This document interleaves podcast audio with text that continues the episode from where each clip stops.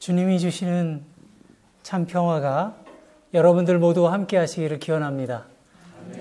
어, 여러분들 오늘은 음력의 절기로 정월 대보름입니다. 알고 계셨습니까? 네. 제가 그 예전에 이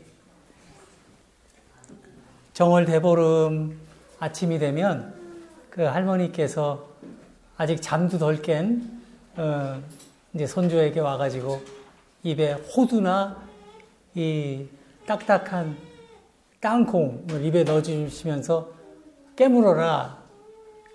부럼이라고 합니다. 혹시 여러분들 부럼 들어보셨습니까? 부럼이 뭔지 아시죠? 네. 그래서 그, 그거를 이렇게 입으로 물어서 깨트리면 한 해를 건강하게 지낼 수 있다. 이런 그 민담 같은 것들이 이제 유래한 거기서 전통입니다. 그래서 윤기 들어봤어요? 오늘 호두 안 먹었지 아직?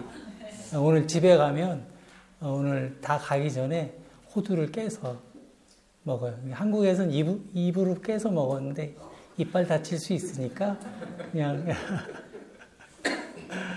그 아마도 그 예전부터 어, 건강에 대한 그 사람들의 그 생각이 그런 전통을 만들어낸 것이 아닌가 어, 그런 생각이 듭니다.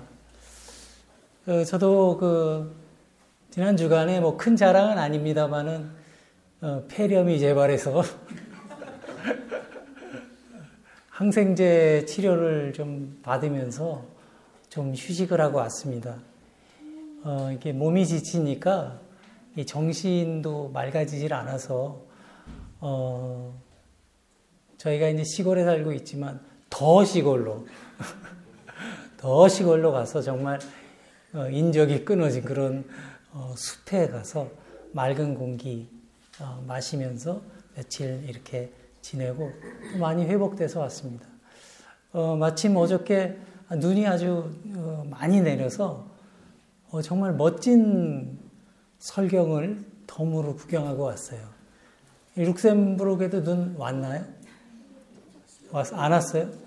어, 제가 그 머물던 곳에는 뭐 한방 눈이 얼마나 내리는지 제가 영화 두 편이 생각나는데 닥터 집하고하고 러브스토리 어, 눈밭에서 이렇게 뒹굴던 옛날 영화가 생각날 정도로 너무너무 아름다운 어, 설경을 보고 왔어요. 그러면서 여러분들 생각도 조금 했습니다. 너무 아름다운 걸 보니까 여러분들 좀 생, 각이 나더라고요. 그 우리가 그 흔히 하는 말에 어, 건강한 신체에 건강한 정신이 깃든다 이런 말이 있죠. 들어보셨죠? 여러분들도 어, 한 번쯤 이제 들어보신 그런 이야기일 텐데 이 말은 사실은 아주 로마의 로마 시대 유명한 사람이 한 이야기입니다. 유벨랄리우스라고 하는 사람이 그 자기 시에 이렇게 썼던 말인데 어, 동서 공급을 막론하고 이 건강하게 사는 것은 모든 사람들의 어, 꿈이라고 생각이 됩니다. 그래서 사람들은 뭐 운동을 또 열심히 하기도 하고 또 좋은 음식을 찾아서 먹기도 하고 또 어, 다이어트를 하기도 합니다. 그래서 요즘 현대인들도 아마 가장 어, 우선적으로 어, 돌보고 생각하는 것이 건강이 아닐까 이렇게 생각을 하는데 사실 그 이렇게 유명한 어, 수천 년을 이어오는 어, 이런 유명한 말을 남긴 이 시인의 시인이 한 말은 사실은 우리가 알고 있는 뜻과는 좀 다른 뜻으로 어, 했던 이야기였습니다. 본래 그 사람이 했던 그 시구에는 이렇게 써 있습니다. 저는 그 라틴어로 읽었습니다만은 번역해서 읽어드리겠습니다. 건전한 육체에 건전한 정신이 깃들기를 기원해야 할 것이다. 이 말의 의미는 사람들이 어, 육체적인 건강에는 어, 마음을 많이 쓰지만 어, 정신이 병들어가는 것은 방치해두고 있던 그 시대의 그런 불균형한 현실을 시인은 비꼬았던 거죠. 그런데 이 말이 우리 시대에도 어, 잘 어울리는, 들어맞는 말이 아닌가 하는 생각이 들었습니다. 우리가 그 건강에 대한 강박증이라고 할 만큼 건강에 대해서 많이 염려하지만 사실 우리는 몸과 마음의 균형을 잃은 채, 잃어버린 채 살아갈 때가 많이 있는 것 같습니다. 그리스 사람들은 이 몸의 균형, 어, 균형을, 이 몸의 균형을 깨고 병을 일으키, 일으키는 상태를 모나르키아라고 했는데 그것은 한쪽에 지배를 받는다라는 뜻이었답니다. 우리들이 살아가는 오늘날의 상황도 어, 과도한 어, 육체적인 관심 때문에 삶의 영적인 차원을 잃어버리고 있는 것은 아닌가 하는 생각이 듭니다. 많은 사람들이 무엇을 먹을까, 무엇을 입을까 하는 염려 때문에 우리가 왜 살고 있는지, 또 어떻게 살아가야 하는, 해야 되는지, 이러한 정말 삶의 본질적인 문제에 대해서는 어, 진지하게 생각하고 있지 못한 거죠. 그래서 많은 경우에는 아주 좀 직물적인 세속적인 사고를 하면서 살아갑니다. 그리고 또 우리가 살고 있는 이 경쟁 사회에서는 한 사람을 평가할 때 그 사람이 누리며 살고 있는 물질적인 풍요로움이라든지 아니면 그 사람이 이룰 수 있는 그런 일의 성과, 효율성을 가지고 평가를 합니다. 그렇지만 그 사람의 정신적인 풍요로움이라든지 아니면 인격의 깊이 아니면 다른 사람을 배려하는 마음을 가지고 살아가는지 이런 것들이 크게 고려되지 않는 거죠. 그래서 어, 그 사람의 어떤 생산성을 가지고 존재의 가치를 결정하려고 합니다. 요즘 우리가 살고 있는 세상의 모습입니다. 그리고 우리의 정신과 몸의 불균형은 이러한 세상에 맞춰서 제도화되고 있는 겁니다. 이렇게 건강할래야 건강할 수밖에 없는, 건강할 수 없는 그런 현실 속에서 우리는 치유자가 되시며 의사이신 예수님을 말씀을 통해서 오늘 만나게 됩니다. 예수님 당시에도 사람들은 어, 건강하지 않았습니다. 오늘 읽었던 본문 마태복음 9장의 말씀 앞뒤를 보면 중풍병자 이야기, 뒤에는 어, 예수님의 옷자락을 만진 여인의 이야기 등 병든 사람들을 이야기가 계속 나옵니다. 어, 몸보다는 몸도 병들은 사람들이었지만 당시 이 유대 사람들 사회에서 영혼이 병들어 있던 사람들을 이 구장에 다 모아놨어요. 그런데 당시 유대 사람들이 사람을 평가할 때 기준이 있었습니다. 그게 뭐였냐 하면 거룩한 사람이냐 아니면 속된 사람이냐 아니면 의인이냐 죄인이냐 이 척도를 가지고 사람을 구별했습니다. 그래서 유대 사회의 그 주류 사회가 만들어 놓은 이런 틀 안에서 충실하게 살아가는 사람들은 거룩한 사람 또는 의로운 사람으로 인정을 받았지만 그 틀 밖에서 살아갈 수밖에 없는 사람들은 부정한 사람이나 죄인으로 취급받았던 겁니다. 예수님께서 당시 유대 여러 지역을 다니시면서 가장 분노하셨던 것이 바로 이러한 차별이었습니다. 여러분들도 잘 알고 계시다시피 예수님께서는 열두 제자를 부르셨어요. 그런데 이 열두 제자들의 면모는 직업으로 보나 아니면 경력으로 보나 좀 다양한 편이죠. 여러분들도 알고 계시듯이. 이 오늘의 본문 말씀도 예수님이 열두 제자 중에 한 사람을 부르시는 장면입니다. 어느 날 예수님께서 길을 가시다가 세간에 앉아 있는 마태라는 사람을 보셨어요. 그런데 여러분 이 마태는요 지위가 꽤 높은 사람이었습니다. 세리장이었어요. 그러니까 요즘으로 말하면 뭡니까? 어, 회무, 세계사, 세무사, 어, 좀잘 나가는 직업이면 돈도 잘 벌어. 그런 직업이었던 거예요. 근데 당시에 유대 사람들은 이 세리들을요, 창녀와 같이 취급했어요. 창녀랑 같은 급으로 취급을 한 거예요. 근데 당시에 이 세리들이 세금을 거둘 때 누구를 위해서 걷습니까? 식민지였으니까 로마를 위해서 걷잖아요. 그래서 그러한 일을 하는 사람들이었기 때문에 어, 민족의 반역자라는 그런 인식을 갖고 있어서 세리들을 사람들이 멀리하고 부정한 사람, 죄인으로 취급을 했었던 겁니다. 어쩌면 이 마태는 경제적으로 부족함이 없게 그렇게 살고 있었을지도 몰라요. 그랬을 겁니다, 분명히. 그렇지만 사람이 밥만 먹고 살 수 없는 것처럼 이 세리 마태는 사회적으로는 외로운 사람이었어요. 소외된 사람이었습니다. 그에게도 인간적인 아픔이 있었을 것이고 또 함께 동료들이나 이웃들의 그러한 돌봄과 보살핌을 통해서 자기를 알아주는 사람이 필요했을 거예요. 그런 그에게 예수님께서 말씀하십니다. 나를 따르거라.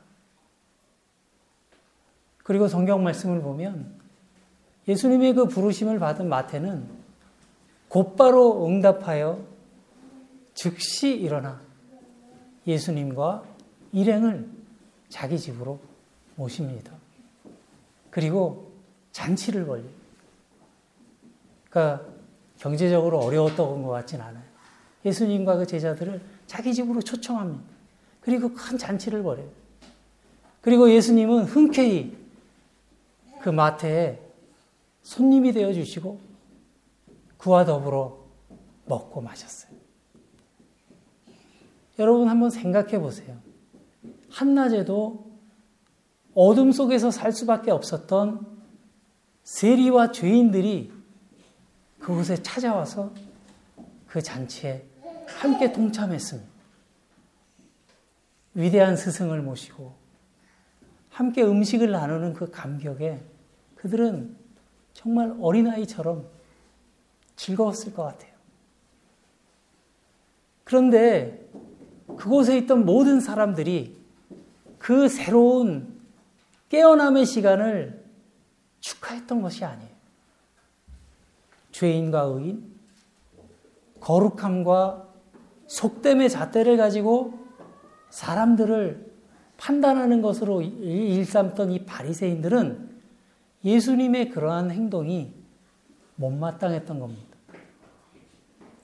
그들에게 예, 예수님이 하신 행동은 추태나 유대 사회에 대한 도전으로 보였던 거예요.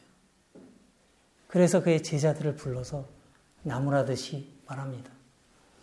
어째 너의 선생님은 저 세리와 죄인들과 함께 어울려 잡수시느냐?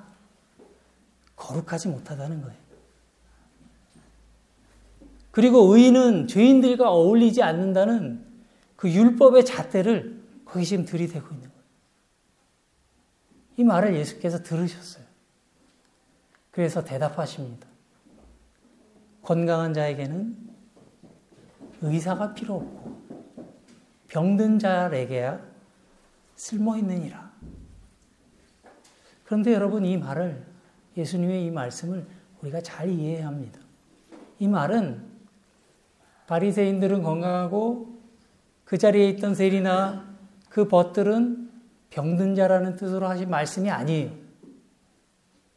우리가 예수님의 이 말씀에 들어있는 그 의미를 잘 알아들을 수 있어야 합니다. 그 말씀의 의미는 이런 거예요.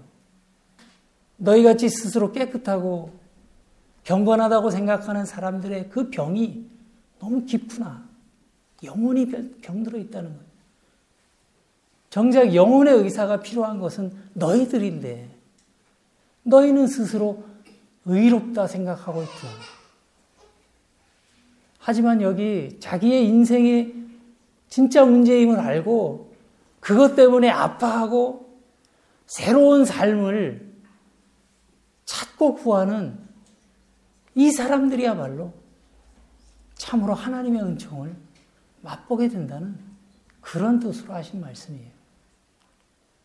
우리에게 주시는 이 말씀의 의미가 저는 참으로 크다고 생각합니다. 이 말씀 끝에 예수님께서 하신 말씀은 이 바리새인들의 그 무지함을 그대로 드러내주는 말이에요.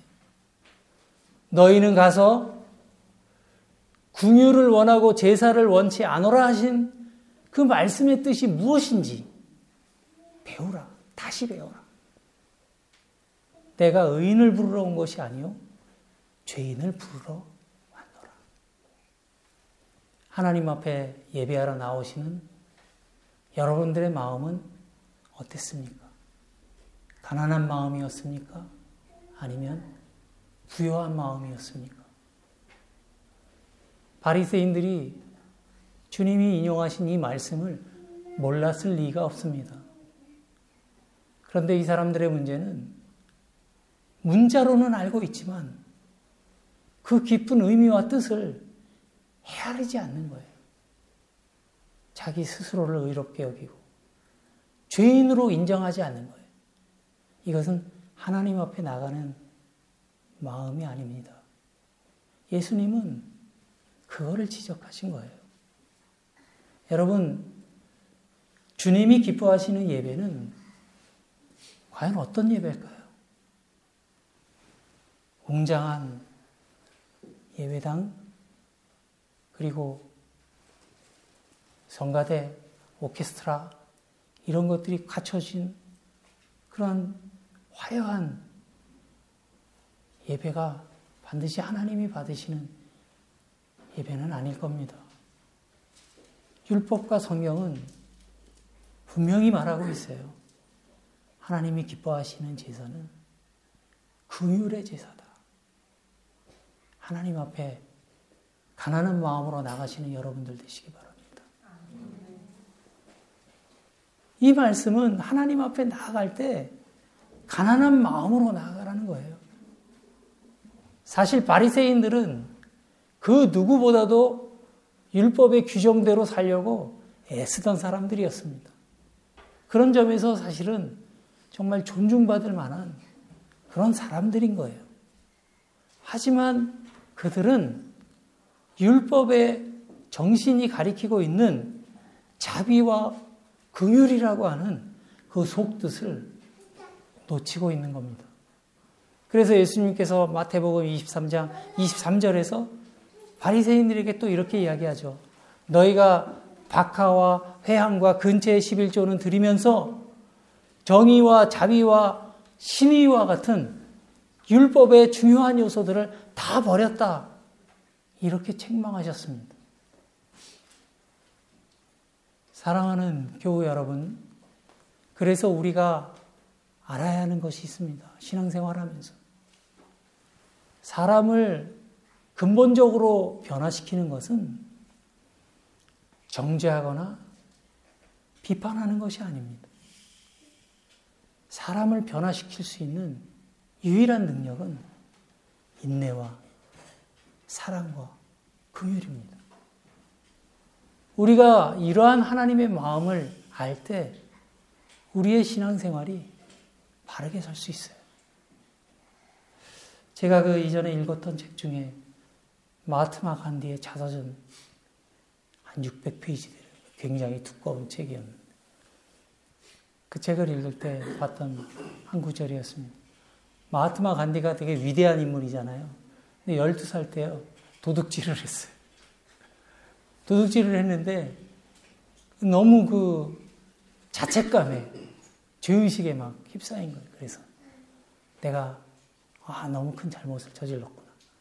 그래가지고 아버지한테 그 반성문을 자기가 이제 썼어요. 그래서 그 자기의 일을 고백하고 이제 용서받으려고 어, 반성문을 썼는데 그때에는 막 그냥 애들이 잘못하면 막 두들겨 패는 게 예사했던 옛날 얘기니까. 그래서 굉장한 두려움을 가지고 아버지에게 자기의 잘못을 이렇게 고백하는 걸 썼어요.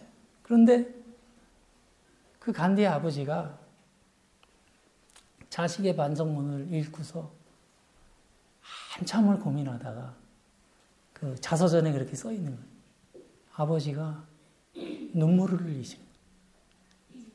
그런데 그 아버지의 눈물의 용서가 간디의 인생을 바꿔놓는 순간이었어요. 그래서 그 책에 이렇게 써놨습니다. 그 사랑의 구슬방울들이 내 양심을 정화시켰고 내 죄를 씻어주었다. 그러한 사랑을 경험한 사람만이 그 사랑이 어떤 것인지 알 수 있을 것이다. 간디를 변화시켰던 것은 아버지의 엄한 처벌이 아니라 아버지의 눈물이 어린 간디의 영혼을 정화시켜 줬고 그를 위대한 혼의 길로 인도해 줬던 겁니다. 하나님의 사랑도 이와 같습니다. 하나님은 우리의 죄 때문에 아파하시는 분이에요. 그렇지만 우리가 한 우리의 행실대로 정죄하거나 처벌하지 않으시고 하나님이 선택하신 것은 대신 당신의 아들에게 그 죄를 담당시키신 거예요. 이것이 하나님의 자비요. 십자가의 사랑입니다. 그리고 우리에겐 이것이 복음이 됩니다. 그래서 주님의 사랑에 진정으로 눈뜬 사람은 다시는 죄 가운데 살아갈 수 없게 되는 겁니다. 그래서 우리는 그러한 하나님의 사랑, 하나님의 궁휼하심을 알고 있는 우리는 다른 사람들을 판단하기 전에 하나님 앞에 서 있는 나 자신을 먼저 돌아볼 수 있어야 합니다. 나 자신을 돌아볼 때 내가 문제라고 하는 것을 인정하게 되죠.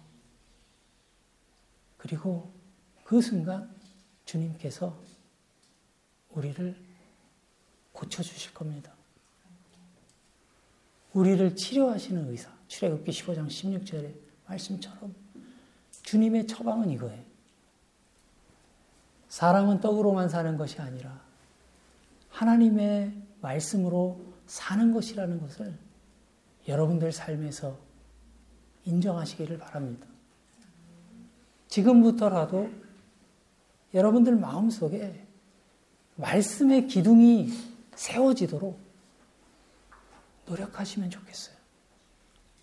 그리고 사랑 받으려고 하기보다는 사랑이 메마른 곳에 여러분들의 사랑을 공급하기 위해서, 나누기 위해서 애쓰며 사시기 바랍니다. 물찬 논에서 물을 빼는 농부처럼 삶의 무게와 욕심을 좀 줄일 필요가 있습니다. 그리고 여러분들 당부드리고 싶은 건 할 수 있을 때, 우리가 아직 할 수 있을 때, 각 사람에게 맡기신 일에 최선을 다하시는 여러분들 되시기 바랍니다. 일하고 싶어도 일할 수 없는 시간이 반드시 다가옵니다. 만나는 사람들의 연약함을 정지하기보다는 그 사람이 갖고 있는 하나님께서 그 사람 속에 담아 놓으신 그 아름다움을 발견하려고 애쓰는 눈을 먼저 간직하시기 바랍니다. 우리가 이웃들과 이 세상의 상처를 싸매려고 애쓰며 노력하며 최선을 다하다 보면 우리의 속에 영혼의 질병도 떠나가게 될 것이고 또 영혼의 건강함과 함께 육신의 건강도 허락하실 줄 믿습니다. 그렇게 주님은 우리의 육체뿐만 아니라 영혼을 치유하시는 거예요. 주님의 그러한 크신 사랑이 이 시대의 병든 마음들을 온전히 치유해시고 그리고 복된 삶을 살아가도록 저와 여러분들의 인생을 인도해 주시기를 주님의 이름으로 간절히 기원합니다. 아멘.